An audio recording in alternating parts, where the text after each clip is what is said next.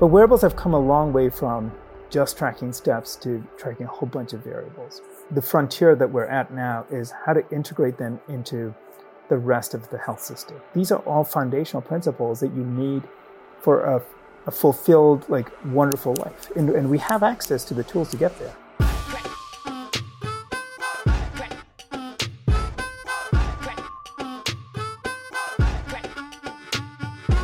Welcome back, or welcome to the Finding Mastery podcast. I'm your host, Dr. Michael Gervais, by trade and training a high performance psychologist.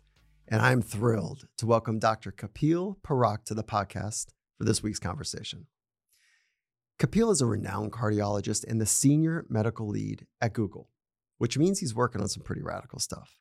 Kapil is more than a doctor, he's a leader in the wearable movement with keen insight into current trends and future directions. And when it comes to wearable health technology, I'm in. You've heard me love slob about Apollo Neuro, and if not, I want to encourage you to check them out. And I think you'll love what they're doing. So the question is as we integrate more technology into our daily lives, and as the world of health technology progresses and evolves rapidly, what possibilities can they help us unlock? How can they numb us as an instrument? How can we leverage the power of wearables to go beyond mere physical tracking and genuinely enhance our psychological well being as well? These questions form the springboard for our conversation with Kapil. He was raised in Zambia, he was educated at Johns Hopkins, and his diverse background infuses Silicon Valley innovations with the deep empathy of human centered medicine. That combination is pretty cool. His trailblazing work is redefining healthcare and guiding us toward a healthier, more informed future. He's also the author of Searching for Health, the smart way to find health information online and put it to use. It's a practical guide for navigating the complexity of today's healthcare landscape. At his core, he is dedicated to empowering as many people as possible. He's helped launch products that have impacted over a billion lives. And it feels like he's just getting started. Whether you're a passionate tech enthusiast, a health professional, or more simply looking to level up your game, Kapil's insights promise to elevate your perception of what's possible with wearables, to empower you to make informed decisions that resonate with your body's own unique needs. So, with that, Let's jump right in today's conversation with Dr. Kapil Parakh. Kapil, I am so excited for this conversation. Thank you so much for carving out time in your very full schedule. And you wear so many different hats. Which which one are you wearing today?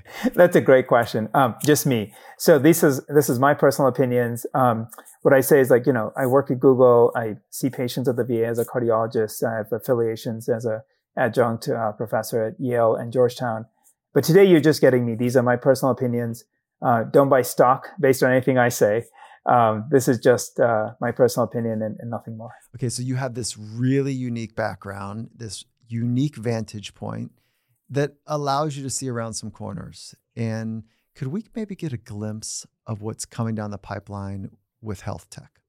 Yeah, absolutely. So I think we're in this super exciting time. And if you think about it, you know, when you look back to when the internet came or when smartphones came around, we, we knew it was big, but we just didn't know what it would look like. And when Google first launched or Amazon or pets.com, you didn't know which one was going to be successful and what it would look like. You just knew you were in an exciting time. And I think we're in that same sort of age right now with artificial intelligence. So it's a really exciting time. Okay. I love it.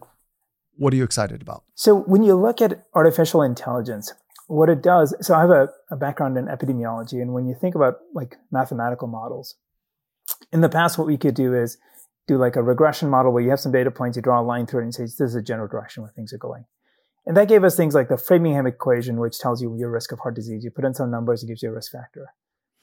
The next thing that sort of came along was machine learning. So anybody who has a phone knows that it will find pictures that look like your kid or yourself or your spouse or whatever. And you never sat and labeled every photo. This is my kid. This is me. It just says, hey, these things all kind of look alike. And that's machine learning. It like understands these patterns in data, even though it's not, um, uh, ones and zeros in the sense of numerical data, it's image, and, and it still figures out those trends. Generative AI, which is sort of the latest version of AI, what that does is they've done these things they call foundational models where they map the entire internet, which like is just mind-boggling to think about. They're like every relationship possible in the internet, like um, who's the president, who's the spouse, who's their kids, where they live, like, and that expand that to everything. So you sort of have this like compute computational understanding of the world. And then the programming language is English. You just say, hey, so what does this mean uh, if you say, like, write me a poem or summarize for me uh, Shakespeare's works? And it can, it can do these incredible things with this. And I have an, my sense is this is going to have important implications for health, just as it will for many other fields. So there's a lot of chatter about AI, and there's so many texts that are being built around it, solutions that are being built around it. Um, where do you see when it comes to health, like it's just a human health standpoint? Do you see that there's going to be some? It's going to first interface with the wearables, or do you think that it's going to be more meta, global awareness about how people are doing um, in general to be able to map up against them? So reference points. So again, is it a single point solution? Is it a reference point? It's I know it's yes to both of those. And or is there something else that is is getting you excited about um, the overall yeah. booming of of wearables? It's yes and honestly, yeah, for sure. And it's just because there's so many applications of it. So I'll start from sort of from the wearables performance side of it, and then head over to the health side of, of the house, as it were. Cool. Um, on the wearable side, I, I support Fitbit. I've been thinking about wearables for many years. I've worked on other stuff before that. Um, and one of the, so wearables are fascinating. So it started with 10,000 steps. Great step counters was actually a fun fact is like the 10,000 steps number came from the Tokyo Olympics. It just has a great ring in Japanese. So it's a marketing term. I but it, like, it, it, it, we should pause here for a minute. Sure. right. Go for it. yeah, we should pause here. Um, I, both of us are well aware of like where that came from, and yes, but I, it, it's kind of like the ten thousand hour rule. That doesn't really exist. you know, Malcolm Gladwell went on, and yet it's a useful construct. It's a useful construct, and so it's not a, a construct of precision necessarily. Exactly. So, so just open this up a little bit, and I think this will help sure. folks go, oh, so I don't need to get ten thousand in. You know, yeah, no, you don't. yeah. So Although, but, would you say more is better, or would you say less is better? So it, it really, I'll do the doctor answer. It depends. Um, oh, yeah. okay, come on. So, all right, um, yeah, yeah. all right. So, so here's here's what it depends upon. Um, if you look at the guidelines, and there's a 770 page document that summarizes the physical activity recommendations in the United States and a similar one across the world. So if you ever have insomnia, that would be a starting point. Uh, kidding. Um, but it's, it's a dense document that describes all the research that has gone into this space. And one of the, I can summarize that for you in six words. Move more, huff and puff sometimes. And those are the two main recommendations. Move more is where the step count comes in.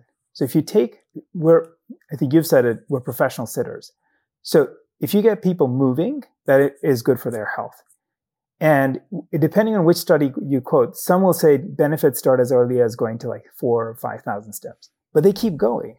And the, so the most benefit you have with almost any intervention, if you've done any weightlifting, if you've done anything, you see the quickest gains when you go from like a pretty low level to the next level up. And then to, if you're an elite athlete to get that, ne- squeeze out that next extra percent, it takes an incredible amount of work. So the most health benefits you see are when you get the most energy people moving, not to 10,000 steps, just to five or 6,000, whatever they were, a little bit more. If you're a high performer, shoot for 10, shoot for 12. Like that will get you more benefits. And, and at some point you reach injury levels. So like you don't want to be like 30,000 steps a day or something ridiculous like that. But 10,000 is actually a pretty reasonable number for the average relatively healthy person. And there's, there's good science behind that. Um, and, and even though it gets mocked a lot with the like it came from the Olympics or the marketing campaign, it just is is not grounded in science. Directionally, it is. And so mm. take from that what you will in your own lives and just move more. Okay. Quick pause here to share some of the sponsors of this conversation. Finding Mastery is brought to you by Bubs Naturals. Like you, I am mindful about what I put into my body. So for me, it usually comes down to ingredients and simplicity. The shorter the list, the better. And that's why I've been loving Bubs Naturals.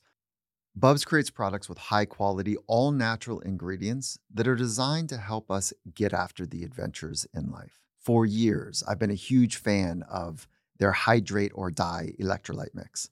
I mean, that's a fun title for a product, isn't it?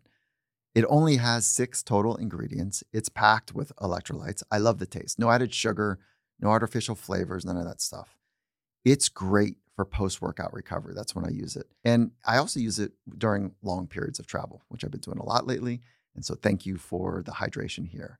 And a ton of athletes that I know swear by them too. They're currently in just about every MLB locker room. They work closely with the Red Sox, the Yankees, I know the Rangers, Cardinals. Diamondbacks, and, and many more, of course. I'd love for you to go check them out. I think they're doing a really nice job. Just head to bubsnaturals.com slash finding mastery and enter the code finding mastery at checkout for 20% off your first purchase. Again, that's Bubs Naturals, B-U-B-S naturals.com slash finding mastery with the code finding mastery for 20% off your first purchase. Finding Mastery is brought to you by HIMS. HIMS is changing men's healthcare by providing simple and convenient access to science informed treatments for erectile dysfunction, ED, hair loss, weight loss, and more. Health struggles like ED are common, but they can be hard to talk about when it comes to finding a solution. That's why HIMS has been a game changer for so many men. The entire process is 100% online, and if prescribed, your medication ships directly to you for free and in discreet packaging. No waiting rooms, no pharmacy visits. Plus, you can manage your plan directly on the HIMS app, track progress, and learn more about your conditions and how to treat them from leading medical experts. So, if your loved one has been struggling with ED, I really want to encourage you to go check out HIMS. And I know ED often has a psychological component as well. So be sure that you're stacking some psychological best practices into your daily routine as well. Start your free online visit today at hims.com slash finding mastery. That's hims, H-I-M-S dot com slash finding mastery for your personalized treatment options. hims.com slash finding mastery. Prescriptions require an online consultation with a healthcare provider who will determine if appropriate. Restrictions apply. See hims.com slash EOF for details and important safety information. Subscription required. Price varies based on product and subscription plan. And now back to the conversation. That's good. I, I appreciate that. And I, I think it, it is important to know part of origin stories of where these quote, quote sure. standards or rules come from. And they're less precise than we would like to admit sometimes. So um, yes. um, I love that. Okay, cool. And sitting is the new smoking. That's been around for a long time. You know that yes. idea. And yep. so when you say huff and puff, you're not talking about vaping. No, thank you. We should be clear, not, right? no, we should be clear. Not about that. Not about sex. Like this is it could take many different connotations. Whoa! You just took sex to huffing and what kind of sex are we having? Jeez. Somebody told I, I I've said this before, and somebody's like, I mean, like my husband would be very happy to hear that. I'm like, oh no no no, no, not what oh, I meant. I'm like, good. okay, okay. Um, all right. So, but but the the thing about these kinds of conversations, like you say something, and people like will remember those six words because of that. Um, yeah, and, and so the, really... the huff and puff is um, it, it's condensed version of moderate to vigorous physical activity. So there's three levels of physical activity. There's light physical activity, which is like taking steps. And then there's moderate to vigorous physical activity. And so if you get your heart racing a bit and huff and puff, like you get out of breath, that's typically in the moderate to vigorous range. And it could be a moderate level, could even be a brisk walk, a gentle bike ride, something like that. Typically vigorous is like a run, you know, something a little bit more than that. And what the guidelines recommend is 75 minutes, a minimum of 75 minutes a week of moder- uh, vigorous physical activity, 150 minutes of moderate, or some combination thereof. Okay, That's total, hard to even say, total, let alone like wrap well, your no, head around. No, no, no. Let's do this again. Sorry to step on. This is really important. That's what okay. Are rec- what are you recommending for a week? Um, yeah. Yeah. So do that one more time. So That's for a week, 75 minutes of vigorous. It's like three 25 minute workouts Yep. or 150 minutes of moderate. So like Okay. if you do a, you know, 30 minute brisk walk five days a week, that will get you to the goal or some combination. For our folks that are super into it, is that are, is the 75 minutes, um, is that zone three, four, and five? So I'm not familiar with those zone numbers, but This- the way we okay. calculate it. Okay. Oh, go ahead. You- t- tell me about your zones, and, and I'll tell you. how Yeah, we zone one to five. Like five is like, um, my heart is pounding through my chest. Like I'm, Yeah. I. I, so, I want so my guess is I- three, yeah. three or four would be moderate, and then four or five would be vigorous. So my guess is like 150 minutes of three, or you know, if you're getting to four and five, then 75 minutes. Of I that. think I think it's probably two and three. We should we should cro- like do you we should cross check this. Yeah, heart rate percentages that you're working from, and I can help map which zones those would be. And and I, I want to give you a fun applied way to think about it too. But do you are you working when you say um, 75 minutes of vigorous? Do you have a percentage of heart rate that you're?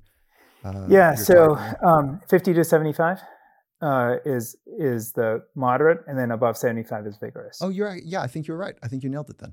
Okay, perfect. So four and five. So So, I would go two and- and, and three, two and three as the as moderate, and then Yeah. um, four and five as vigorous. as vigorous. It's it's typically that much. And and and this is where the 770 pages go in because then they're like, well, how do you define this? And is it like 220 minus age or is it like heart rate reserve? And you can really geek out on this stuff. And that's why I try and I shrink it down because I'm like, yes, we should, and it's important stuff. But but the problem with that is like every fitness magazine's like, there's a new thing. You should work out at 11 a.m. every day. I'm like, no, the best time to work out is when you can, because then you'll do it. Like if you're convinced that that's the only time that is good for working out, then you're likely just not going to do it if that's not Okay. convenient for you, right? So let's go. Uh, yes, and it depends. no, we both used it. okay, Yes. like yeah, yes, and be, if if the only time you can work out, this is where it gets tricky, a little tricky. Is is let's call it 8 p.m. Yep. And you want to fall asleep by 10:30. yeah, right? yeah, we, we're going to have problems in that. Like that, that effectively that becomes problematic. I've learned as I've gotten older is that fitness like after 6 p.m. I'm having a hard time. It's I wish it Yeah. weren't so, doc, but like if I'm if I drop my last weight or my last rep and I've done, you know, some intense work, I, I'm taking too long not to recover. Like I can get my heart rate down in a functional way just fine, which is a nice Yeah. indicator of health or fitness, I should say. But like my whole system doesn't. No, you've got calm down. adrenaline surging through, and you're you're too wired for that. Okay, so this is a good. Okay, before I get I, I, I nerd out too much further with you, is how long does it take for the average person? I don't know what that really means anymore, but for most people to process adrenaline. So you get a hit of adrenaline. You're about to Yeah, walk yeah. on stage. Uh, your roller coaster moment. Um, somebody says, "I love you," and you didn't realize it. you know, like there's adrenaline. that one might take that one might take years. Um, so yeah. acute adrenaline. How long does it Yeah. take to process once It- it's it- it- online? You know, I don't have the precise answer for this. The scientist in me wants to like research this for you and and give you a, a very precise number, but it's at least a couple hours. And so okay, because I this is where the to 90 minutes. I usually say it takes about 45 to 90 minutes to clear. You think it's that it sounds about longer? right. I, my Forty- guess is in one to two hours, and so that sort of falls within the forty-five to ninety. But like that's an educated guess, so I could look that up. I think we should both we owe it to each other a little bit because I think it's a I think this is a good question for well, it's one has to do with cardiac health or um, Yeah. um, heart health, but at the same time, like I just want to frame why I'm interested in that is Yeah. because um, there's this misnomer that once a once you feel butterflies or nervousness or excitement, yeah. however you frame the internal activation of I call it Your just being sympathetic switched nervous on. system, essentially. Yeah, once the sympathetic switches on, that there's this idea. Well, if I could just breathe and think better, I'll be okay. Ye- yeah, but you still got adrenaline coursing, and that's so a yes and right agi- like so in that there are exercises yeah. you can do to bring it down right like there are but it's still in the system.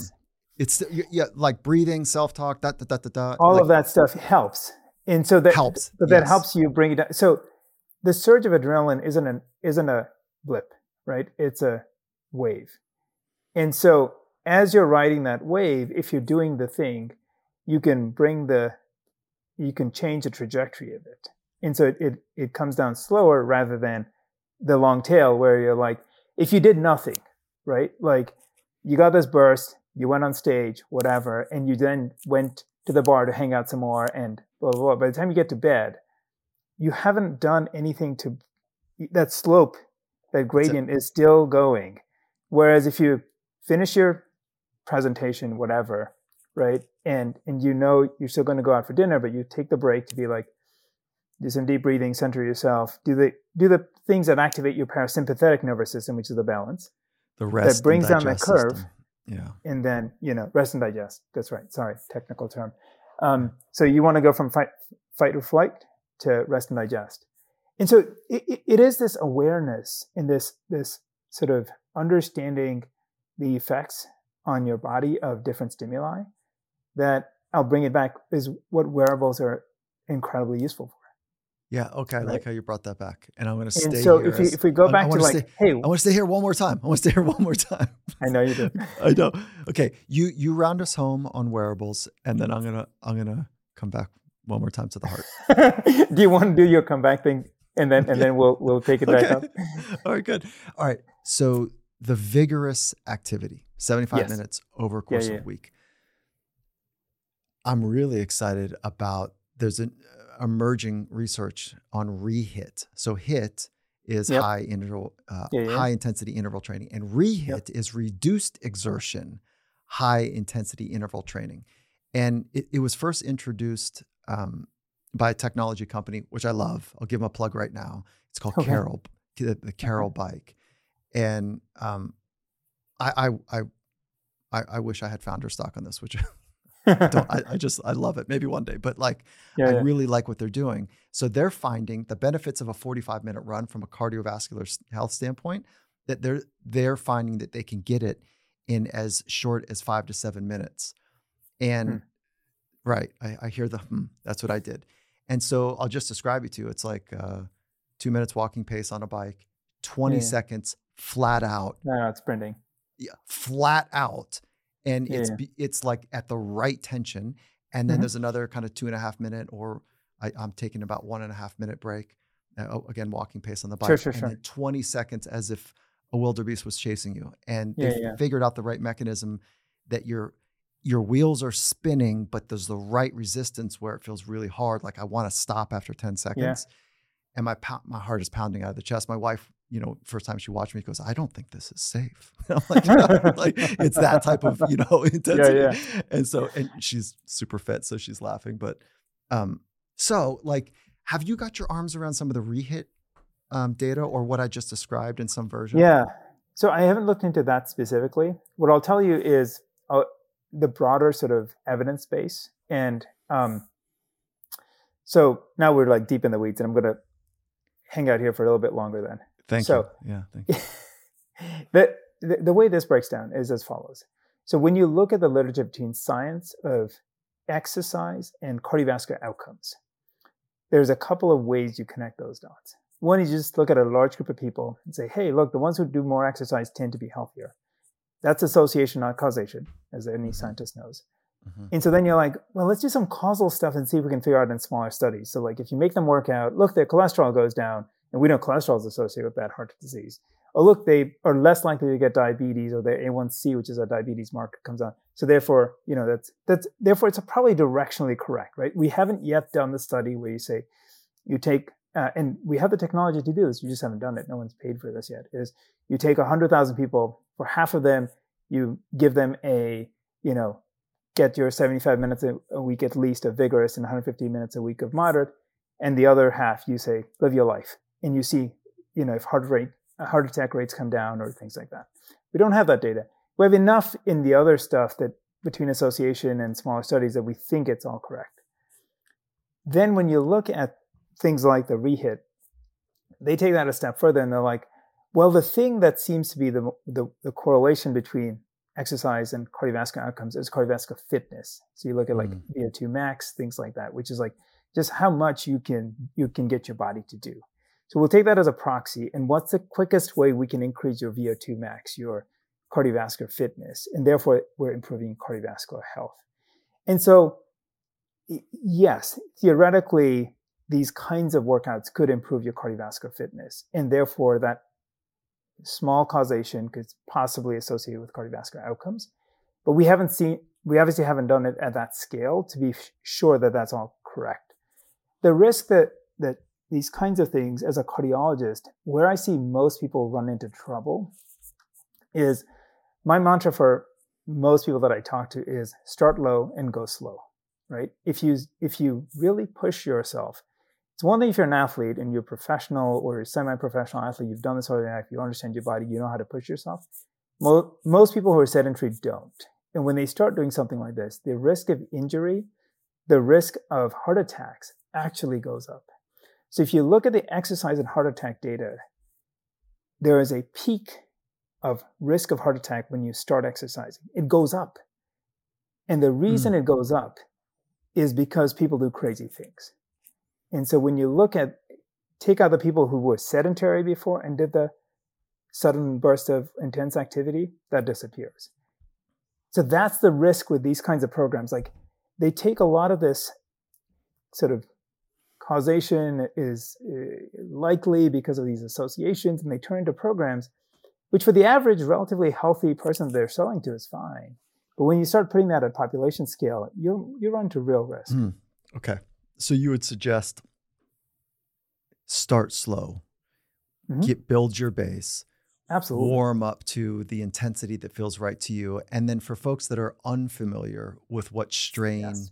cardiovascular strain feels like, how would you titrate up. I don't even know if that's a phrase, but yeah, no, that's would... right. So there's something called the Borg scale you may have heard of, right? Like which oh, is like sure. self-perceived exertion. So like yep. at, check in with your body. Like if this is feels too hard, then stop or slow down. Well, that but that's so subjective. Meaning, you know, you're talking about rate of perceived exertion, right? Mm-hmm. RPE. Yeah. Yep. It's really it that that's what I mean. It's very subjective. And so that's maybe what we do. That's where wearables. That's what's okay. So perfect. So like you can check your heart rate data, right? And if you're in as you were calling it, zone five, right. and you're flat out and you're close to your max heart rate, slow down, right? Like there's a whole company, the Orangetheory Fitness, that does like the orange sort of zone of based on heart rate. So th- there's ways to do it where you're in that objectively in that zone that you need to be at.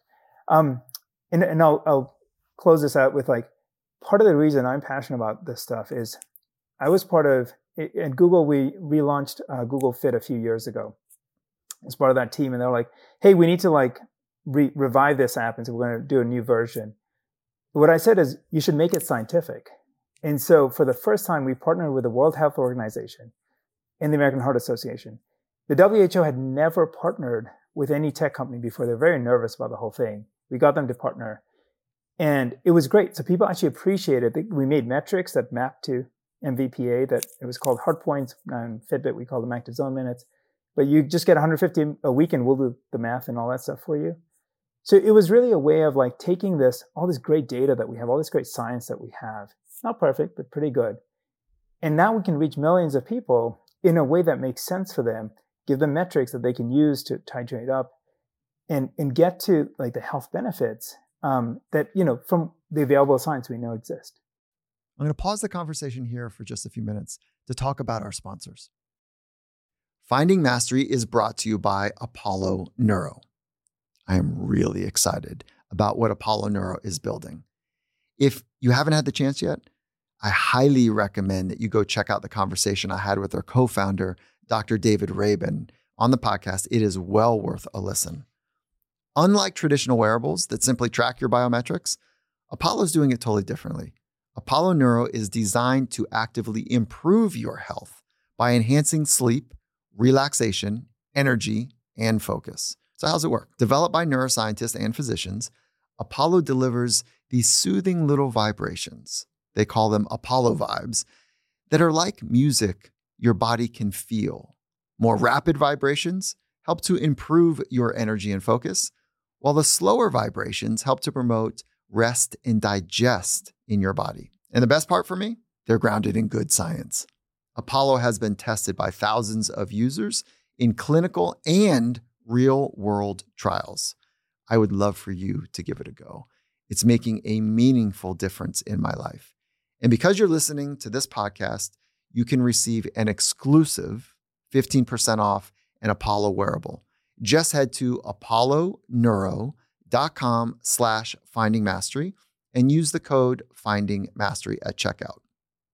This is an exclusive offer. It's only for us here at Finding Mastery.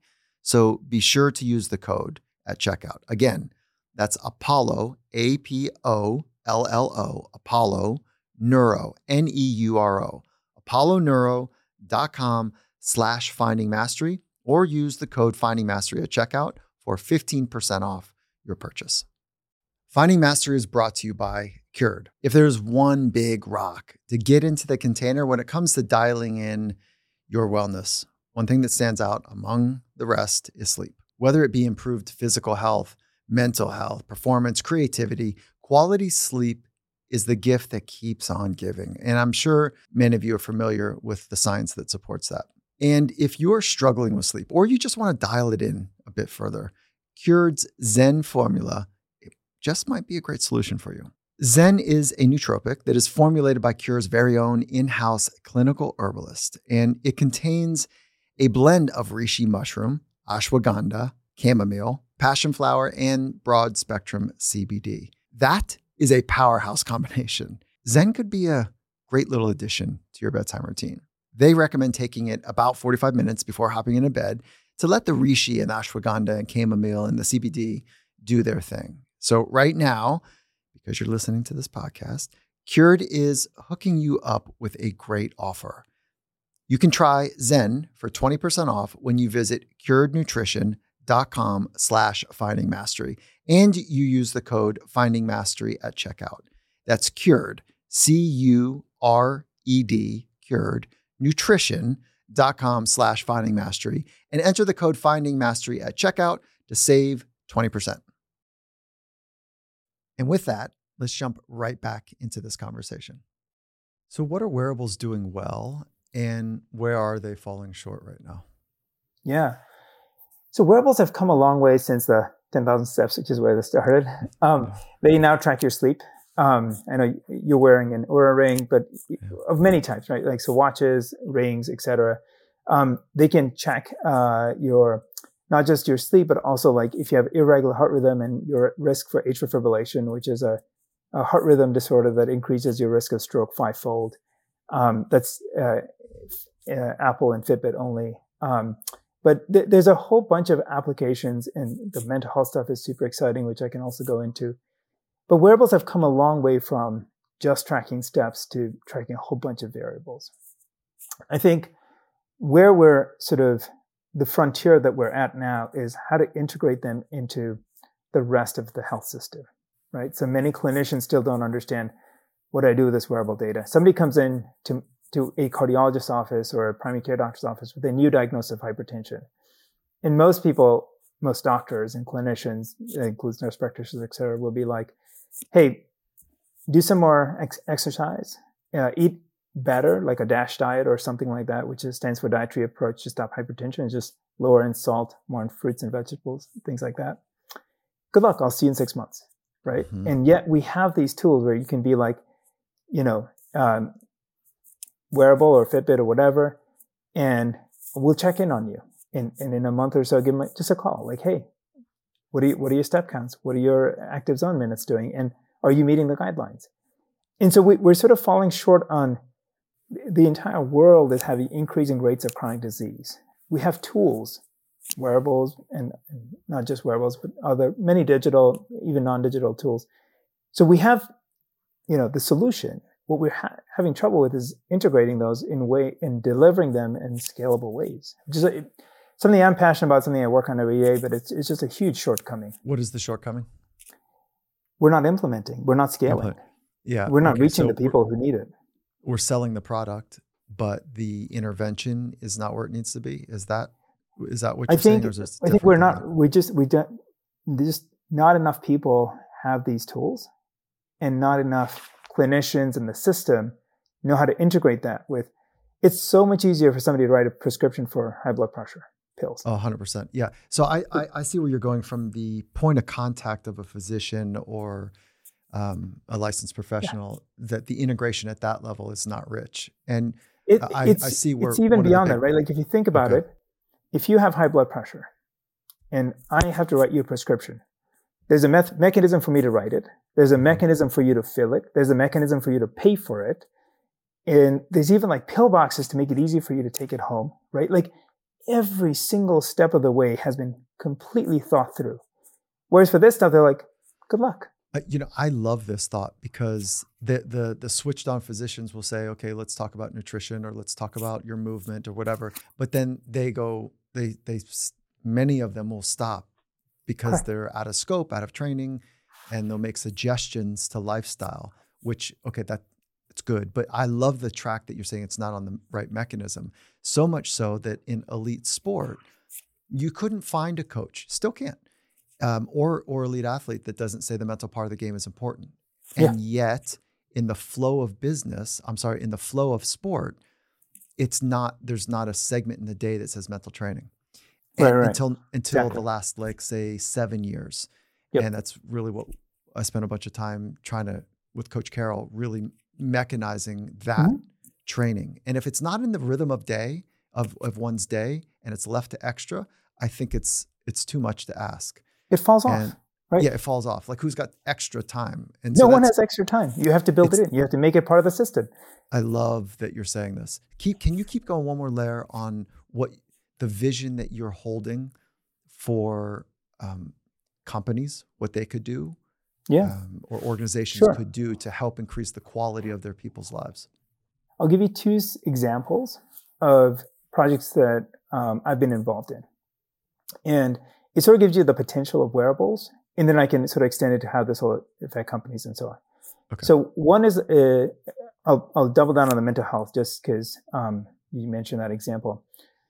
So wearables now can, uh, particularly Fitbit, can track things like heart rate variability, which is a sign of stress, but also something called um, electrodermal activity, which is essentially the sweatiness of your skin. Uh, anyone who's watched a movie with a lie detector test, that's what that is. And so when you lie, you have the sympathetic fight or flight response and your skin gets sweaty. Now, what Fitbit has is a passive sensor that senses 24 7 this mechanism. My PhD thesis was depression after heart disease.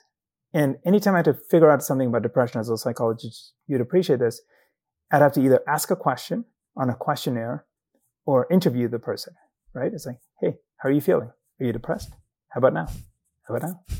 and it's like it, it's very frustrating as the as the subject trying to like deal with your own mental health issues to then have this added layer of like interrogation. And so having a passive sensor is phenomenal. So how do you use that? What good is that right? So we partnered with a, a company that works with substance use disorder people. And what they did was they said if they notice some changes like a resting heart rate that's high they'll just pop up a message on the on the wearable that says, Do you want to talk to somebody? Now, it could be somebody like a situation like we're in right now. I'm talking, I'm excited, my heart rate's up, I'm at rest, but my heart rate's up. I say no. Or it could be I'm sitting here, I'm thinking about using, my heart rate's going up because I'm withdrawing and I'm desperate. And I say yes. And so then I get the opportunity to talk to somebody in my moment of need.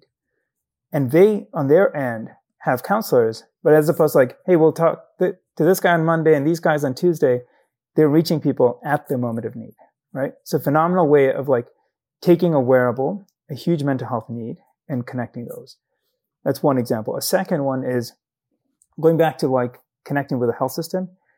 So in the UK, in the pandemic, um, this hospital system was looking to uh, figure out how to connect with patients virtually because they couldn't bring them in for their rehab.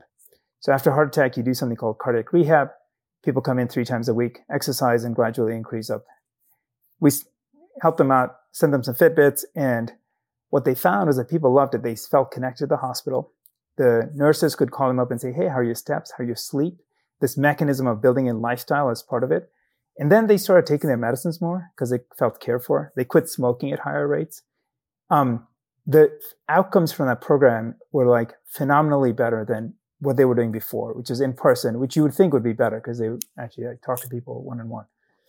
And so these kinds of things, right? Like if you imagine that, you can then have that same sort of benefit at a slightly less acuity level with employees or teams where, you know, you can have a, uh, incentive. First of all, is just raise awareness for everybody, like insight into what are my sleep patterns like, what are my movement patterns like, and and start to understand that because those things affect work performance, right? Like if in the end you want somebody to perform well and they've got social jet lag where they're sleeping in on the weekends and um, having a normal sleep pattern uh, through the week, Monday morning's going to suck because they've overslept on Saturday and Sunday, and their body's like thinking, "I'm going to oversleep again. It's Monday, right?" So things like that. Um, if you're an, an airline, like uh, you know, um, and, and we've done this with truckers, for example, or any kind of shift worker that's working odd hours, things like that. Understanding those patterns can be incredibly helpful. But then you can build community. You can create groups of folks that engage with each other, support each other. Like, hey, you know, when I was trying to quit smoking, when I was trying to take more steps, fix my sleep, here's what I did that might work for you. So just employees, right, like building community, building, you know, understanding uh, awareness and insight on their own bodies and performance and health so that they can do better at work, but also have better health for themselves. Okay, so let's do a two part on this. One is it's very clear that many of us don't know exactly what to do with the data. So yep. we are getting better at as a community of knowing what the yep. data means. So the community, it, it's good, and the the tech players are doing better with taking data and making it actionable and usable. Yep. Right. And so there's there's a meeting in the middle that's taking place. And there's all types of compromises that need to happen oh, from sure. an organizational standpoint to make something medical grade to, you know, commercial. Like there's Yep so we got we got to just remember it's not it's not exactly pure. We're still at the no. the beginning yeah, stages of commercial data. Okay. And that being said, is when I get um, when I get information back, uh, there's two things that I would love for you to talk through. One sure. is what to do, what in what data you're most interested in, and mm-hmm. how you apply it in your life. Part two is um, what do you do with data. And I'll I'll double click on that one for a minute. I just need to say it out loud. So for the first part is just use yourself as an example. What data yeah, yeah, sure. are you most interested in and what are you yeah, doing with it? Yeah. So um, for for you know, we get a we have a lot of data. And, and wearables are wonderful because they give you a lot of this data. Um, to some extent, it depends on what your goals are and what you're where you're at, right? If you're super athletic and, and are already pretty physically fit, then that's going to be less interesting to you than maybe your sleep patterns or your stress and so on. So there's that component of it. So me personally, where I, I, I am very interested in the science of these things. So I focus a lot on physical activity because that has the really great science. And so steps and then moderate vigorous physical activity, as we've discussed, sleep. So we partnered with the American Academy of Sleep Medicine theme here about trying to put science into products. And in two of their main recommendations, we've tried to sort of make front and center, which is uh, duration. So at least uh, seven hours, it depends on the person, but six to eight hours of sleep. And, and that's actually become not just the sleep thing, it's become part of the American Heart Association guidelines too around heart disease, because we know there's a connection between poor sleep and so one is duration. The second is consistency. So like trying to avoid the social jet lag, like same time to bed, same time to wake up and things like that. There's a whole bunch of like um, other things you can do around sleep as in um, try and wind down better and all of those kinds of things. But just generally speaking, those are the two data points that I, so physical activity, sleep. And then on the mental health thing, what I tend to try and recognize are patterns. And so if your sensor that, that does the skin conductance or your heart rate variability are trying to show you that like every Friday at 3 p.m., you get the alert that, hey, you were stressed around this time and maybe there's a meeting there that is always stressful for you. Then try and do the deep breathing, the exercises that activate your parasympathetic, your rest and digest nervous system to try and either before or after or both to try and like sort of mitigate the mental stress that comes with that context.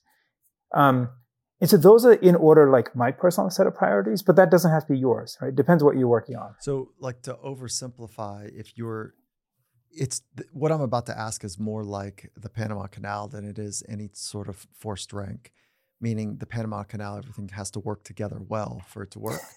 But yeah. um, when you when you're interested in heart health and it comes down to your choices like movement, nutrition, mm-hmm. psychological practices, sleep, like how do you think about organizing priorities there?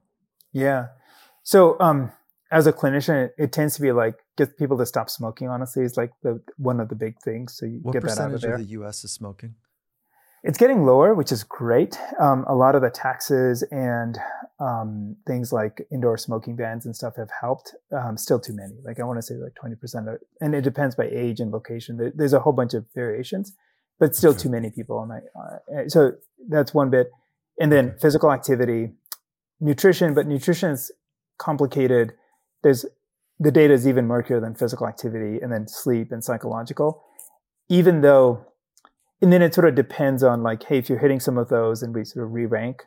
Um, the data for the the lower the lower ones is just not as robust because we've not studied it as long. It does mean that they're less important. Here's where I start to how I how I tend to think yeah, about yeah. it is I need all of them, and yes. I'm not smoking, so check the box. Like that's that's easy. I do want to get to yeah. alcohol, um, uh, and because I know that there's a risk for heart health there.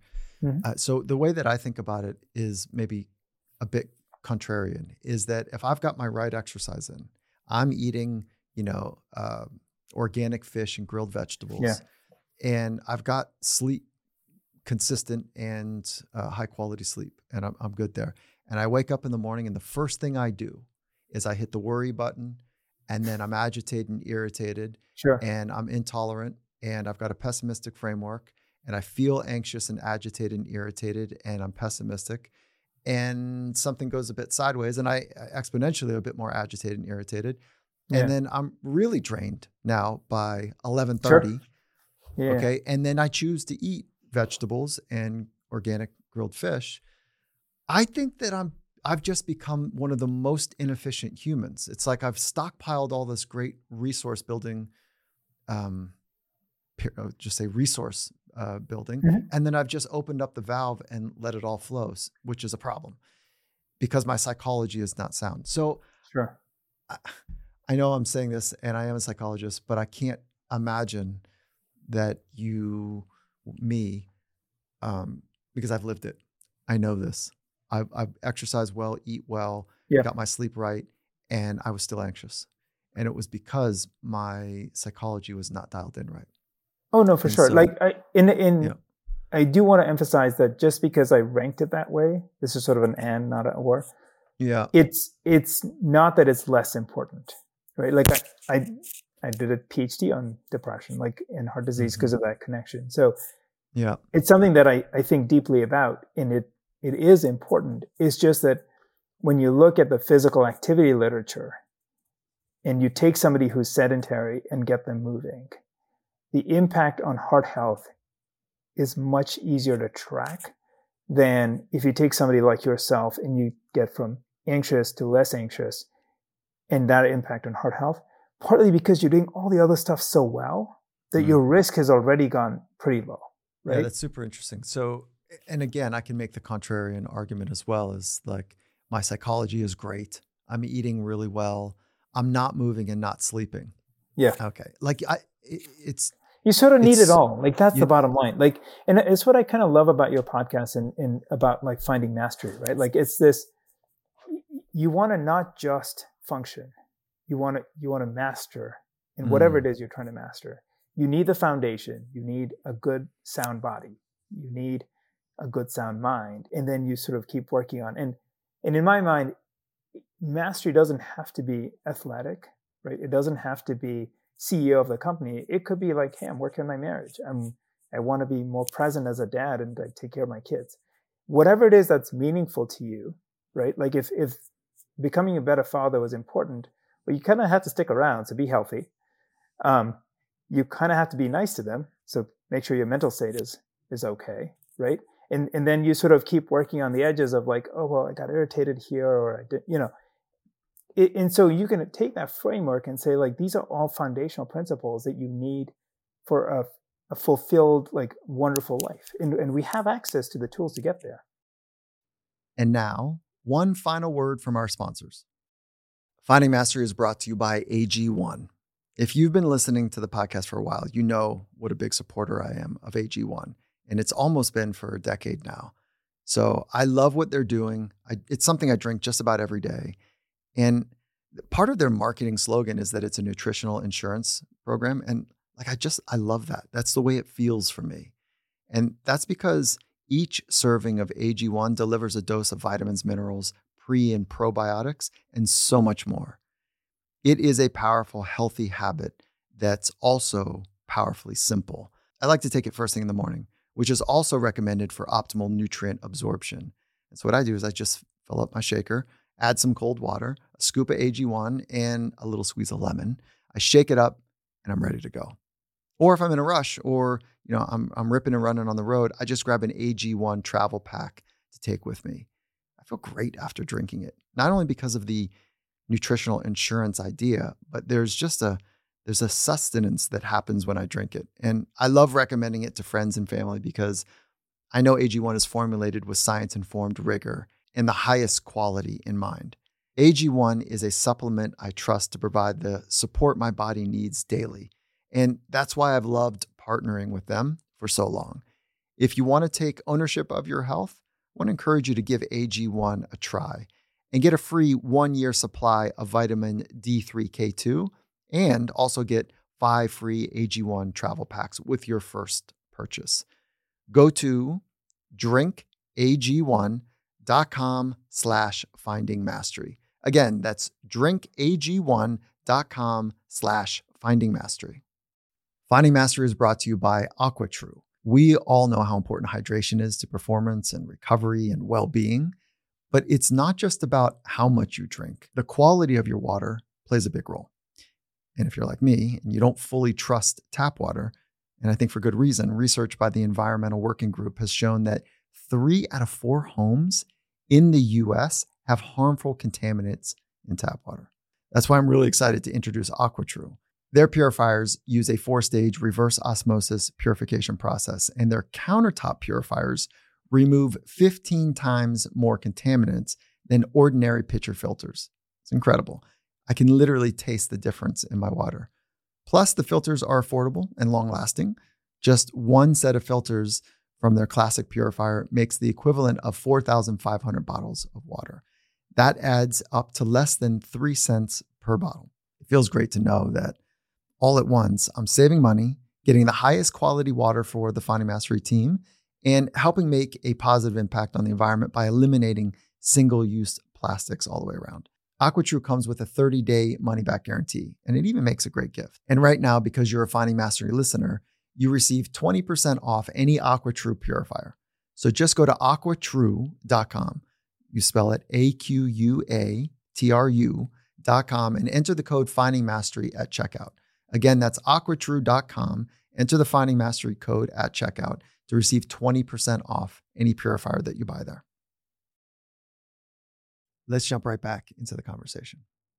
I love that, period, full stop. And then uh, when it comes to the wearables and the tech to support it, I wanted the, the second part of that question was what do yeah. you do with the data? And it, to be more specific, what I mean there is we are incredible instruments. The human brain mm-hmm. and mind yeah. and e- internal ecosystem is an inc- I mean it is a tuning fork at you know um, it's remarkable. It's the mo- it's the yeah, it's like amazing what we can do. It's like beyond words almost at some level. And I feel like we I want to get your take on this because the wearable movement in some cases is numbing that tuning fork ability, meaning that we're externalizing our sense of being okay to look at data before yeah. we feel oh sure and calibrate you know so the, yeah. the best practice that i'm doing right now is before you look at your phone before you look at your watch or whatever it might be uh, for, first thing in the morning before you do that is see if you can guess what your numbers might be see sure. if you can get a sense of yeah, like what was the quality of my sleep and go super simple red yellow green you know and so, do you have any thoughts about this? Oh, absolutely. So, a couple of things there. So, one is have you ever gone for a run and then realized you left your watch at home and feel like that doesn't count? Oh, because it's going to throw off my algorithm for the entire year. Yeah. so, yes, right? Like, because we get validation by looking at your streaks by and we you know designers like think of this hey this will be fun like if we make it a streak then people want to do it more and and get them more physically active so you know, yes, there is that risk that comes with like, you got to step back and be like, okay, just because like I didn't track that run. Like you can either manually enter it or just know that it happened, and like it's still good for you. Like even if it's not in your in your dashboard. Um, and and the flip side is,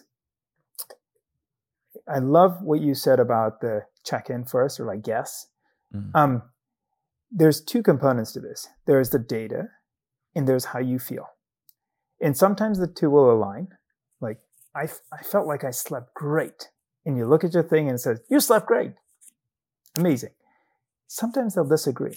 And you should understand yourself. And this is part of this, like understanding yourself well enough to know when to ignore it and when to say, hey, maybe I should dig deeper here, right? Like, I slept great. And then it says, no, you didn't. You're like, huh. And then it says that every night. And you're like, wait a second, hey, honey, do I snore? Like, and, and yes, maybe you sleep apnea. Like, who knows, right? Like, but you just don't realize it because you the flip side is like, the thing tells you, like, oh, you're yeah, agitated, you're upset, or whatever it is. Like, no, man, I'm just, I was having a fun conversation and I'm not agitated. I'm just enjoying myself. And so you can ignore that data. So, like, sort of, so one is just like not over indexing on it. Two is that self awareness and, and balancing that. The third is where technology comes in, which is super exciting, is um, you know, we talked earlier about this generative AI and, and what it's able to do. So one of the things we just recently released is where um, the model, the artificial intelligence, will mine through all your data, and then we'll say, "Hey, you know, you're trying to improve your run time. It was actually your sleep. So like sleep a little bit more, and let's try that again in a week." This AI coach, essentially, um, and we're still at the very beginnings of that right? And you can imagine applications for everything from the AI coach for running to the AI coach for cardiac rehab to whatever else. And coaching is a wonderful thing. It is so hard to scale. And so, and, and part of it is because there's a human connection, right? Like uh, you feel accountable to a coach. You don't feel accountable to a AI in the same way. And so there's different ways this could scale up. Some of it is all AI. Some of it is like human in the loop where they say, um, not we'll have a, a, human, but instead of like you only being able to coach, like I work with a, a, personal trainer currently who has like 50 clients. Like, what if you could have 500 clients? You know, 5,000 clients. What does that look like? And how can we use AI to take this person's knowledge, your knowledge maybe, and scale that up to not just every uh, footballer in the country, but to everybody in the country? It's, I mean, it, it's an exciting future. Right. You know, if we can get some of this basic stuff right, um, and there's some real humanity stuff we got to get right at the time of our recording. Um, you and I are geeking out about this, and there's a war that's just broke out, and you know, oh, there's some. So we've got, yeah, you know, we've got some really brutal stuff happening. But, um, okay, not to make light of that in any way. Um, no, no, no. I mean, it, it's so true. Like, I work so hard, like, to save people in the hospital, or like, you know, you spent decades training so you could do this, or like. Mm-hmm putting out products that like help people like maybe get a little healthier over time you'll and then like gets blown up overnight it's just it's horrifying and, uh, and, very maddening do you think that there's a wearable that might be able to measure or improve psychological health we're getting closer which is where i mentioned the eda sensor um, and so we're starting to understand ways to it's really what you're getting is signals physiologic responses from the, the psychology. So I got a panic attack, a nightmare. So I had this huge surge of adrenaline, and you saw that on the EDA sensor. That's where we're at currently. Um, there's some really interesting work. So a good friend of mine has uh, young but had a stroke and, and can't speak. And so I was, I was reading this literature around like where they can understand brainwaves and use AI to turn that into speech and that's super fascinating right? and you can imagine a future where that you know maybe you don't need it to go all the way from that to speech maybe it's just anxiety depression things like mm. that there's a another person that i um, met with recently who's working on a suicide prevention um, algorithm and i could imagine like um, you know the suicidal ideation and thoughts like if you could find a way to codify that as a signal wouldn't that be amazing like so they, suffice it to say, there's a ton of work happening in all sorts of wearable, but like really technologies around the mind and mental health and, and this whole interface. And, and COVID has just turned up the dial on mental health, as, as you well know. Yeah. So sure it's it, it'll be interesting to see what shakes out. Like there's there's a lot of promise, but I don't want to overhype anything. Yet. That's a good position to be in. Do you see wearables moving to per, the periphery, or do you see them moving into integrated into fabric, or are you seeing them is are you seeing it moving into um, furniture? Yeah, none of the above. I, it's weird, but like over the last decade, we've seen iterations of all of that, right? Like the people have come out with pendants and um, even like things that clip into bras or uh, jackets. Uh, Google had a project with Levi's around a smart jacket, and the form factor of the watch just seems to work. And and maybe the ring, uh, and ring has some sizing issues and things, but like there just isn't quite yet a form factor that has replaced the watch and, and has reached widespread adoption. It's not from lack of trying. Um, so so my guess is I think the wearables are going to stay pretty much as a watch form factor and maybe a ring I think what we're going to see is better sensors and newer sensors, more AI, and and essentially comp- compute on wearables, lead, leading to more interesting applications. Glasses and earbuds, you're you're rolling those out. Yeah, so I think definitely earbuds um, are getting smarter, and and are we're finding more and more health applications, and then you'll see multimodal, so like earbuds yeah. plus watch tell you something, things like that. Right. Um, Google Glass was a thing a while ago, and and sort of failed spectacularly. Um, Facebook has has its uh, yeah, you got to take your you know losses too. Um, mm-hmm. Facebook has or Meta has has I think it's with Ray Ban or as some kind of collaboration where they've had a couple of whacks at this as well. It just it hasn't taken as a form factor. It might be different with AI where like you now have like more meaningful information as opposed to again from a health perspective i'm not sure that you'd get more out of glasses other than like as a consumer than you would you know earbuds or watch or things like that. The ears were interesting. There was some stuff we were playing with a, while back, maybe like ten years ago, on some of the, um, you know, using that for heart rate variability, using that mm-hmm. for like a haptic device. Yep. Um, you could buzz. You know, your mm-hmm. watch can buzz a little bit too, but like yep. the hap, we're playing around with how to. Um, we're even considering um, some of the. Uh, gosh, I'm blanking on it now. Um, Oh my God. What's it called when you measure your brain activity? EEG. EEG, yeah. Thank you. That's right. We were, yeah, we were even using um, that as one of the kind of ways to be thinking about EEG mm-hmm. data, which you know is fun. But um, I remember early days Nike, Nike actually used the shoe as a place to be yeah, able to gather some feedback. So, so you're seeing, you're you're saying wrist, um, ring, buds, ears, more than more than glasses. Um, yeah, so they, no I mean, contacts. Google even had a smart contact lens. I was right? going to say, yeah, yeah, yeah, yeah. They used to have that. That kind of faded away. I've seen some mm-hmm. really interesting contacts, Uh, not a head-up display. I'm sure that that's happening, but it was um, it was more simple. It was using um, this was using color, which is an interesting idea for. It's not really a tech. It was no feedback loop, so yeah, yeah. ignore that actually. okay, so um, given all the developments and the advances in wearables, um, you know, we've been at this for over a decade now. Mm-hmm. And is it working? Are we are we getting healthier as a society? Well, so as a society, we're not getting healthier, right? And I think, if anything, um, we're exporting chronic disease to the rest of the world. And what used to be mostly a problem in Western Europe and America is now we're seeing it in sub-Saharan Africa and in India and all sorts of things where they have far fewer resources to combat it. If you look at the sort of where wearables have been well applied, you can see impact. The problem is like the vast majority of people don't have access to those kinds of programs. And the structurally our society is set up to send us down the path of chronic disease, right? I mean, this is way more, it's just sort of like structurally, we're really well set up to deliver medicines and pills and vaccines and things like that.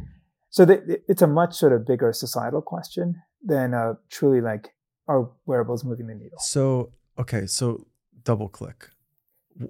What do you mean here that we're exporting our chronic issues? What what does that mean? Yeah, so you know, if um, so, I grew up in Zambia in southern Africa. I did medical school there, um, and in my medical in time in several years of being clinical in medical school, three years, I saw one person with a heart attack, and it was an immigrant. um, so not a, um, a native Zambian. And now we see, and my friends are still there, and, and they'll see routinely, um, you know, 40, 50, 60 year old uh, Zambians having heart attacks, strokes, um, you know, really bad sort of conditions. And, and a lot of it is because over time, less physical activity, westernization of the diet, you know, things like that, that we know these are all risk factors, but then we see it playing out all the way where not only are they risk factors, but you see the increased incidence of disease um, in in populations pretty much all around the world. Optimist or pessimist? I'm an optimist by mm-hmm. nature. By, is that by tr- by training or no? Just is who I am. Have? Like it's just literally like you sort of almost have to be to come mm-hmm. out of. Um, Zambia is a wonderful place, but like I saw a lot of poverty. I saw a lot of suffering, and so that I'll frame it this way. For me, what that did was it it it gave me this tremendous responsibility. Right, like through the accident of birth, I have been incredibly fortunate, and I've um, I'll give you one foundational memory. So it's a pathology class. We're doing an autopsy, and the medical students get to read the notes as the pathologist is cutting open. So I'm reading the notes. I'm like, the woman came in, she had a headache. Turns out she had meningitis. We did a a, a, spinal tap. The tap showed meningitis. It was confirmed. The family was told to go buy some penicillin. They couldn't afford it. She died. Mm. Mm. And the pathologist at that moment finishes his autopsy, looks up and says, Oh, she was pregnant, unbeknownst to the team. So two lives were lost for a dollar's worth of penicillin. And I, that just shook me. Like, and, and so the, it, it sort of to my core, like I feel the more people I can help, the more people I can reach, improve their health, improve their well-being, and whether it's you know the wearable stuff that we've been talking about, or I used to work in Google search and the products that we launched reach a billion people. I wrote a book about it, but this like obsession with like reaching people at scale and helping them stemmed from that. Just uh, make sure your book is noted here. It's searching for health, the smart way to find information online and put it to use. Um, yeah, we'll make sure. And you've also offered a discount code um, for that, and so for our listeners, and so thank you for that. We'll we'll put the a link in the show notes for that, and so to drive awareness to what your findings are and, and how you're helping folks out here. So, do, when you were in that experience, do you remember? Do you remember if you felt it or and or thought it? both. Like it's it's visceral, right? For like you, but for you me. work you work yeah. And do you remember what that um, emotional experience was for you? Like where you felt it, how you processed it? Yeah, no, I mean it, it, it's you know p- part of this is, and it wasn't the only one, right? Like that's the sad thing. Like I had multiple experiences where I would routinely try and help people, and they, for example, would go back to their villages and compounds and and come back with malaria and diarrhea, or like there was somebody who worked for us and, and their kid had malnutrition and I literally bought them food to help the kid and the kid died anyways. And like mm, just mm. these incredible experiences that, you know, it wasn't a single one, but it was like a accumulation of like a lifetime of uh, decades of, of experience in Zambia, seeing all of this incredible poverty and suffering, but at the same time, like these incredibly resilient people who would still find ways to have joy and and live their lives in spite of the challenges that they face. Who were the most influential people in your life? Was it inside your was it at the dining room table or was it outside? My parents for sure. And and then and then my wife has been just an incredible source of like sort of secret to my success as it were. Um, we're childhood sweethearts, so I've known her pretty much all my life. And uh, started dating when uh, we're teenagers, and it it's she's really been the one to like she helped me migrate to the US and like everything from like telling me what to wear to interviews to like, hey, think about we were at a dinner um, and and I was trying to spread the word about a nonprofit. I was working at Hopkins and the the person there was like, you know, you should think about being a White House fellow. I'm like, ah, I don't know. My wife, like, not just me, she's like, he's interested. Tell us more. very kind and mentored me, and I got in. And but you know, like little things, big and small, like that. Like her, my family, it, like those are sort of some of the fun. And then I have amazing mentors. Um, at Hopkins who sort of paved the way to help me get here, uh, as well as folks in Zambia. So it, it's if you if you add up all the for, good fortune I've had, right? Like aside from the basic, like I'm not one of the poor folks suffering in Zambia. Like I've also had an incredible amount of support and luck, and that only adds to the like opportunity, but also the responsibility. So like every time I have an opportunity, like your podcast or anything else, I take it seriously. I prep for it and I see how I can use it to, um, as it were, advance the cause, reach more people, and, and help them. Mm. Of all the questions that we have in life, what are the questions that you think about most often? You know, we have a, a limited time in the world, and it's it's about how you want to use it. Time is your most precious commodity, and and you have spheres of impact. The most immediate are the people you interact with every day, and so how can I be the best husband, the best father, the best friend and neighbor, right? Coworker, colleague, those kinds of things. And then you have larger spheres of impact. So like, who can I teach? who, You know, how can I, who can I mentor? And because if I mentor that person, they might mentor somebody else and that has impact. What can I build? Who will do that you think about, do you think about trying to be your best parent or spouse, or are you trying to be the best? The best version of myself. And when you use that language, the best version of myself, how do you conceptualize that? Um, it's hard, right? Like you sort of know. It's easier to understand your failings than to understand what's the best version of yourself. And so, like, you know when you're not being a good dad. And if you can cut down the number of times when you feel like you're not being a good dad, then you're becoming a better version of yourself. But it's Super. hard to say for me It's right now medical, what that, that is looks such a like. medical model, though. That I, I, I hear that and I go, You're a doctor. Jesus, you know, like, wait, hold The on. Elimination of disease shitty. equals If health. I'm less shitty, less disease, then That's I'm right. no absence of No. disease does not equal health. yes, Okay, absence so- of disease does not equal health. No, no, no. So if you, if we we're to just kind of open this up for a minute, Yeah. Because earnestly, I, I am absolutely aligned that you are working on being your very best. And then you, if we, if we slice that down to a role, and let's do, you know, as a dad right now, this is not easy. So you had No. me there a hundred percent. And I, this is really, I think about this a lot, Mhm. and it does, it does begin to become a little bit of a mind bender trying to put words to this. But the way that I've understood it is like I need to have, I need to use my imagination, Mhm. and then um, have that imagination have some sensory feeling to it. So it's not just intellectual, right? But I can yeah. feel it. And those are my two guideposts. What does it look like? And what does it feel like when Feel I'm at my best? And Yeah, then yeah. from there, I start to back in um, practices that will help me be that version of me more Sure. often. And then I leave full full permission to be able to say, I, that version can change now. Yeah. you know, like so Yeah. when you use your imagination and there's a felt sense to it, what does that look like for you as a dad and feel like for you as a dad?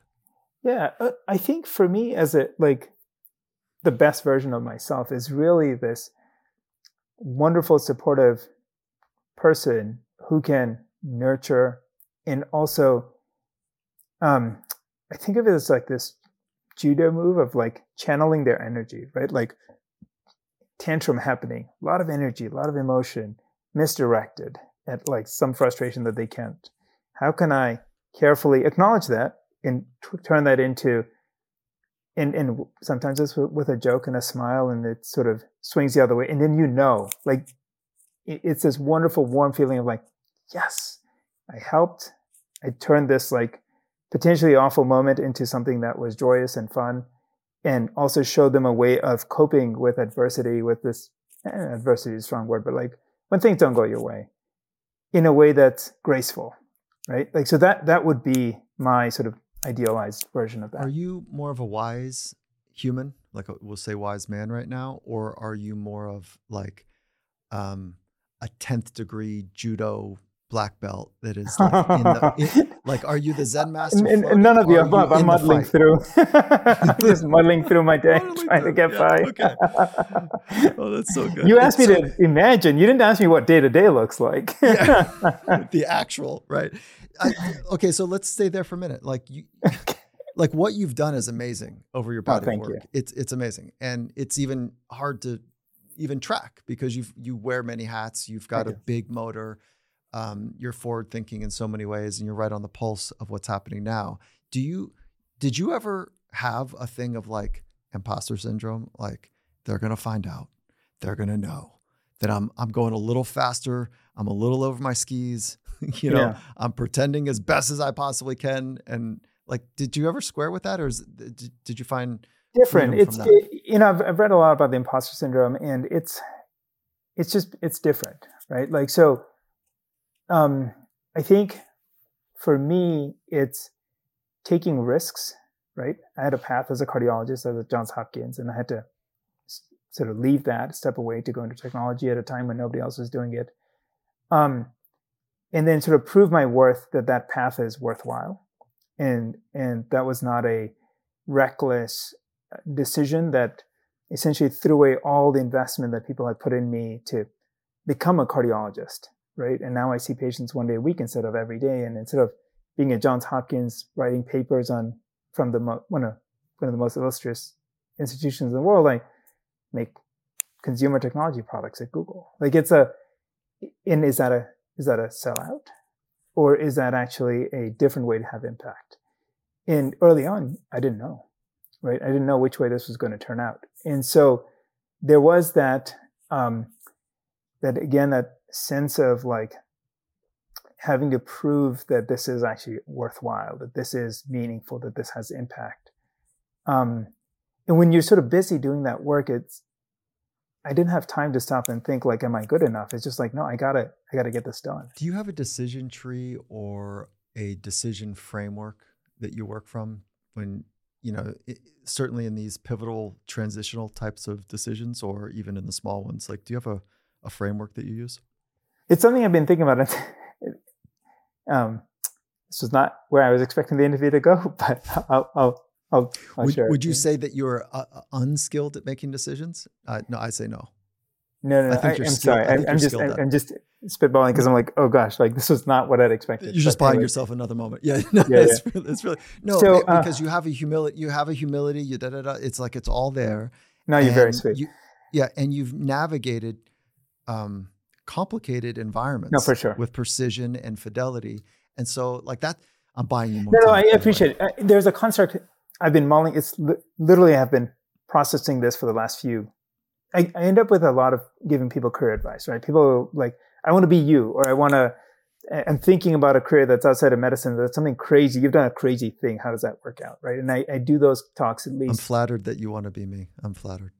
Yeah, right. Uh, it's um, but it, it's it's every. Listen, I'm just. no, you're fine. You're totally fine. Keep um. That was fun. I do. No, no, man, dude. If I could like, uh, no, uh, no I the, know what the, you meant. That Seattle, people walk into your yeah. office and say, no, "I know. wish I could be Kapil." So, okay, that's right. Keep, I'm just um, part of that career advice is this construct of linear and non-linear sort of opportunities. Mm-hmm. Go to medical school, become a doctor. Linear, right? Go to Google and like reach a billion people or not nonlinear, right? And mm-hmm. how do you go from Doctor at Hopkins to Google? Nonlinear. Like there is just no way to map that clearly. And then the, once you figure out that you're in a linear path or nonlinear, it's different return on investment. So I'll, I'll just try that afresh just so that you have it.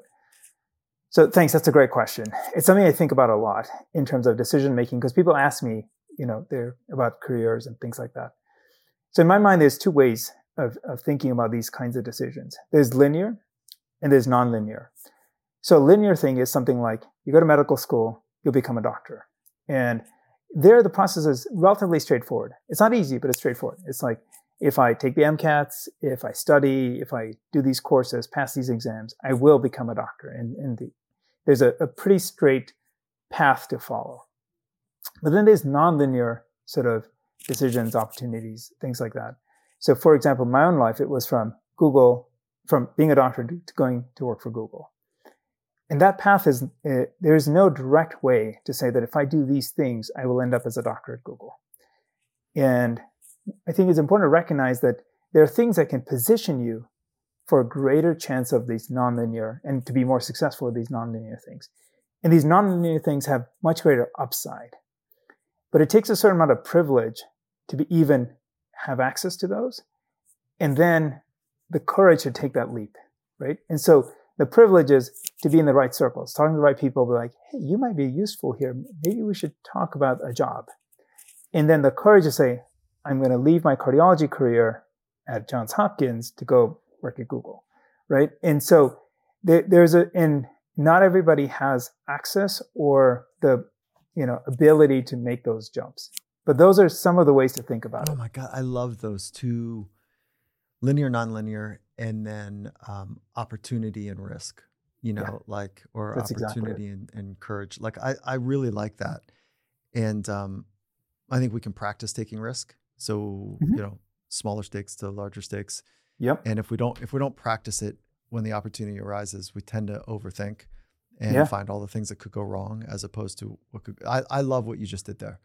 Oh, so thank you. thank you. for letting me in, in there. That was yeah. really, that was really good. What the other thing about risk podcast? is is life oh, rewards sorry. risk uh, differently depending on mm. where you are.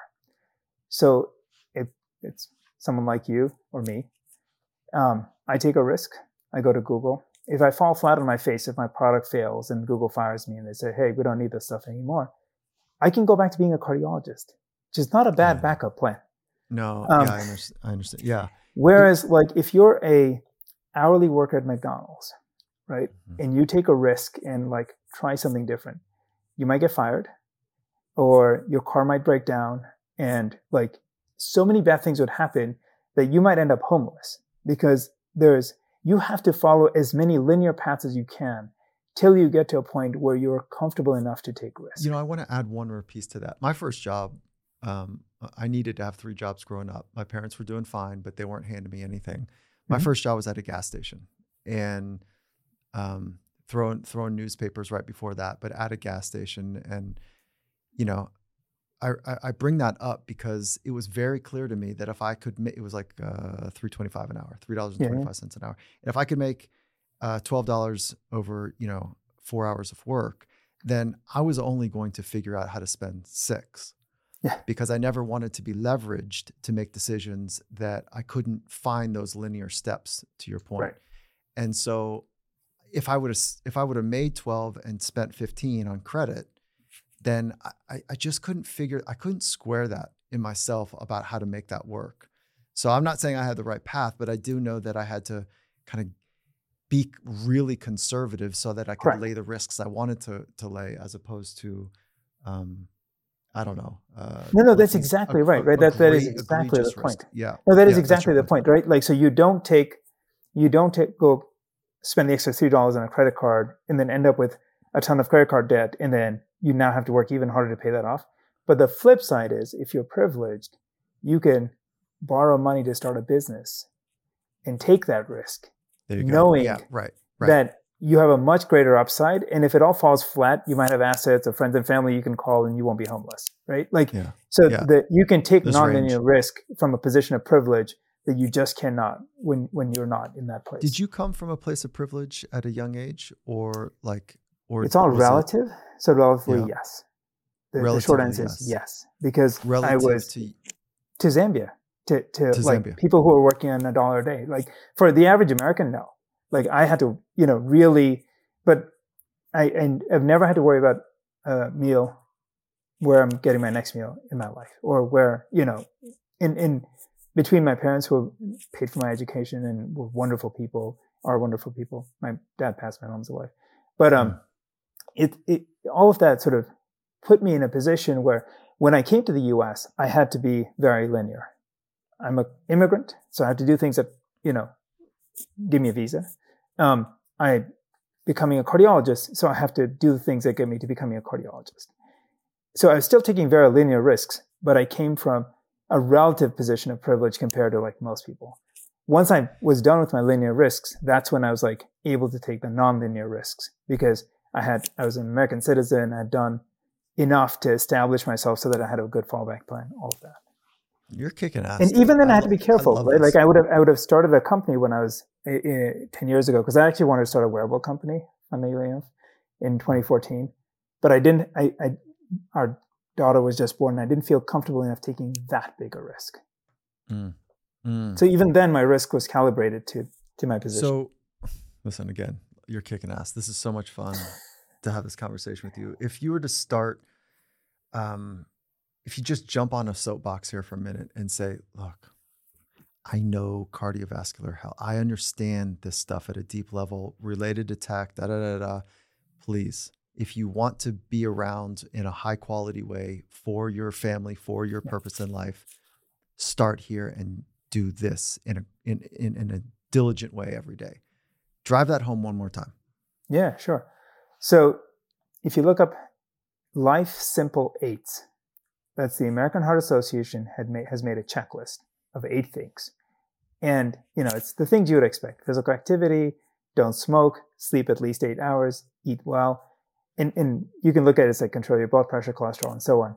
But Life Simple Eights, right, is the, is the checklist. And then you can go into sort of more things beyond that. But if you just want purely good cardiovascular health and good health overall, that's a great starting point. So there's been interesting research around um, heat. So mm-hmm. being in a in a sauna, like a dry sauna in particular, um, are you uh, uh, uh you know big claims around dry saunas right now? Fifty percent all up mortality rate, you know, enhanced or uh, decreased. Like, where are you with some of that modalities? Some of those modalities. I haven't read the literature to be honest, so I I, I honestly can't comment on it. Um, yeah, it's something you just haven't looked at. Where do you take risks for your heart health? Um, I don't. I'm not sure. Like, come on, come on. Glass um, of wine, two glasses of wine. No, I, am not sure. Like, do I do things that put my heart at risk, or do I do things that might give me outsized benefits? I'm not sure what you mean by risk for heart health. There, I'm just I, am clearly I, not sure. That's good. What do you yeah. do that uh, you are not optimizing for your heart health? Is it you're sitting too much? You are. Oh, I see. Your sleep has compromised yourself. Is it yeah, glasses yeah. of wine? hundred percent. For me, it's sleep. My kids are horrible sleepers. I love them too much to. We never did cry it out. We did wait it out. We're still waiting. yeah, it's a tough go. And then um, when it comes, where do you point people to if they go to their internal doc, internal medicine doc, or they go somewhere to have their physical checkup, or what what tests do you point them to? I've used Boston Health and I've loved it. I think it's um, okay. it's been a solid baseline for me. I'll do one a year. Um, where do you point people to or their physicians to if they're not going to go to a cardiologist? Uh, yeah, yeah.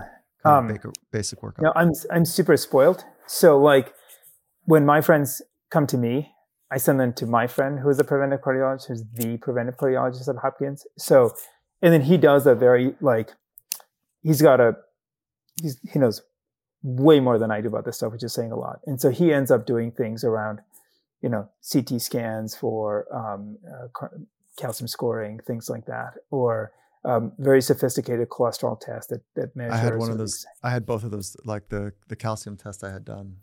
Um, one of my friends passed away early, oh, and uh, so we all of us went. We we got our, our our scans done, which is cheap. It's only like I don't know, it was like a hundred and some dollars out of pocket. Yeah, and I think insurance picks it up as well and uh, I didn't like what I got back.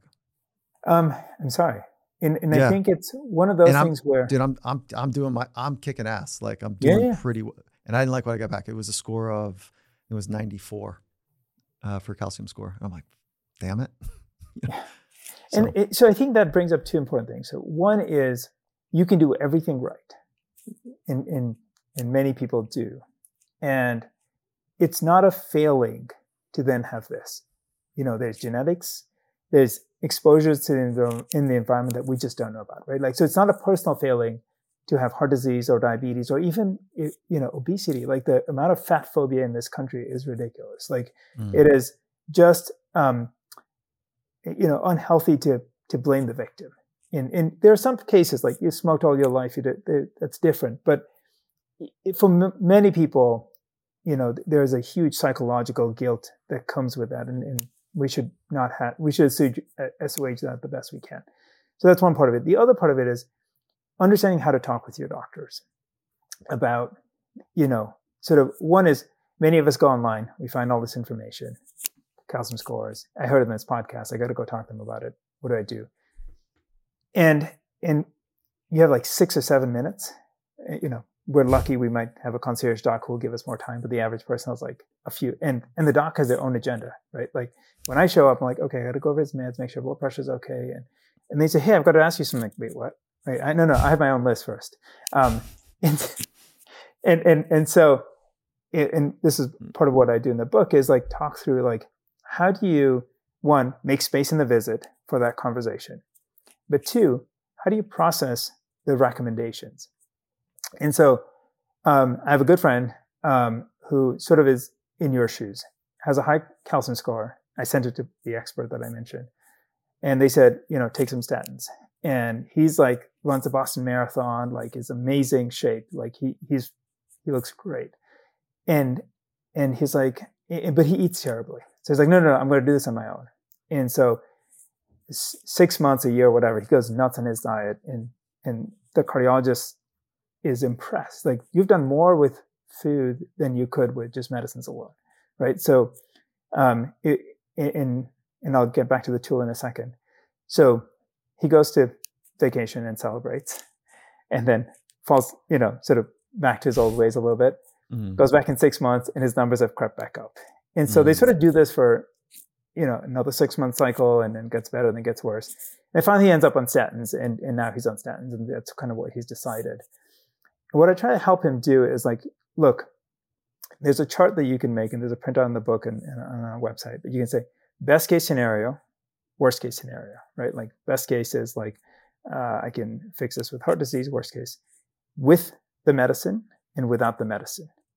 And where would you sort of put yourself at? Put an X because we're all terrible with math. Like we don't understand. You and I maybe because we have different backgrounds, but many people don't understand probabilities and scores. And but you can just if you have a straight line and you say this X is here and this X is here, you sort of can relatively compare. And so you can just see like risk benefit, like with the intervention, statins in this case, and without um, the statins. And, and it became very clear for him that, like, with the statins, what he could do is have a good life because he would still try on his diet, but he wouldn't have to go all the way to the extreme that he did, which is unsustainable. And so occasionally, if he like lapsed, he was okay. But it turned out he also didn't have as much of the side effects because he could do a lower dose. And so like it, he found that like right middle ground on that. But for, for many people, what ends up happening is like you come in, you're like, Doc, I know what I need. I need a test. And, you know, it's going to be great because I've been doing all the right things. And Doc's like, no, you don't. You need to get your flu shot and maybe a colonoscopy. And that wasn't on the agenda today. And so you end up with this like, what should be a collaborative process becomes almost confrontational. And so like it's it's a huge waste of energy. And it's sort of like the tantrum and turning that energy, the judo move, right? Like yeah. Either and, and I tell this to both, like I tell clinicians, like if somebody comes in and and has questions for you and has read up stuff or has a wearable with information, they're interested in their health. They've invested time and effort to do this. You might think it's useless, and it may well be from a clinical perspective. Acknowledge their work and redirect. That's amazing. Now look at Life Simple Eights. It took you like all of 10 seconds to say that, but you acknowledge their work and you send them to where you want them to go. And then you say, I might think you might benefit from a statin, and they'll listen to you. Whereas if you say like, hey, that stuff's nonsense. Let's talk about statins. I'm like, oh, this guy's in the pocket of big pharma. He's just like trying to make some money. So that's sort of like the context there. Yeah, Hope that's I, useful. Yes, it is. And um, I want to say thank you. You know, again, I've I've loved this conversation. I I have a better sense of why you've been able to navigate with precision and speed across multiple disciplines. And uh, I just want to again say thank you. I want to encourage people to go grab your book. We'll make sure we've thank got you. all the, the, the show notes in there. And again, if people want to just kind of grab it right now, it's searching for health, a smart way to find information online and just put it to use. And um, again, really appreciate you. Oh, thank you for having me. This was so much fun. Oh, and it's um, I think you do great work. Like I think you're really helping people understand how to live better, and that's phenomenal. So thank you for um, having me be part of that. Oh, thank you. Finding Mastery is brought to you by Facet. For many of us, achieving financial wellness can be a complicated, stressful, and sometimes even really fun process. Now, there's lots of ways to manage your money. So here's one that you might be interested in. Facet is the next generation of personalized financial planning. They are on a mission to make expert financial advice accessible to everyone, helping you achieve financial security and prosperity without the hefty portfolio fees. Okay, so how do they do it? Facet provides you flexible access to certified financial planner professionals and a team of experts across taxes, benefits, and so many more to help you understand and expand your financial opportunities. And the best part, instead of taking a percentage of your portfolio, Facet only charges an affordable flat membership fee and doesn't charge you to invest with them. This is extremely rare for the industry. As you probably know, most financial advisors charge you a percentage of your assets. Facet planners are all fiduciaries and they are incentivized to prioritize what's best for you. So when you make more money, you keep more. How about it? And because you're listening to this podcast, Facet is hooking you up with a great offer. When you sign up today, Facet will waive the $250 enrollment fee for new annual members. And for a limited time, they'll give you $300 into your brokerage account when you invest $5,000 or more in your first 90 days. So just head to facet.com slash finding mastery to learn more. That's facet, F A C E T dot com slash finding mastery. Disclosure Facet Wealth is an SEC registered investment advisor. This is not an offer to buy or sell securities, nor is it an investment, legal, or tax advice. Past performance is not a guarantee of future performance. Terms and conditions apply.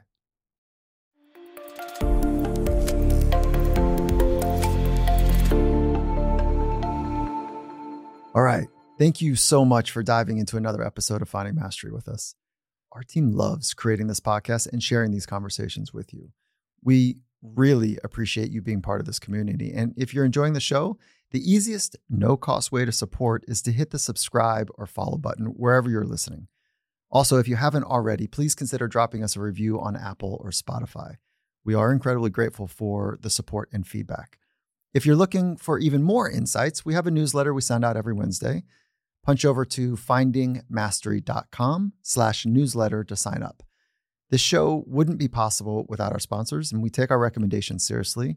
And the team is very thoughtful about making sure we love and endorse every product you hear on the show. If you want to check out any of our sponsor offers you heard about in this episode, you can find those deals at findingmastery.com slash sponsors. And remember, no one does it alone. The door here at Finding Mastery is always open to those looking to explore the edges and the reaches of their potential so that they can help others do the same. So join our community, share your favorite episode with a friend, and let us know how we can continue to show up for you.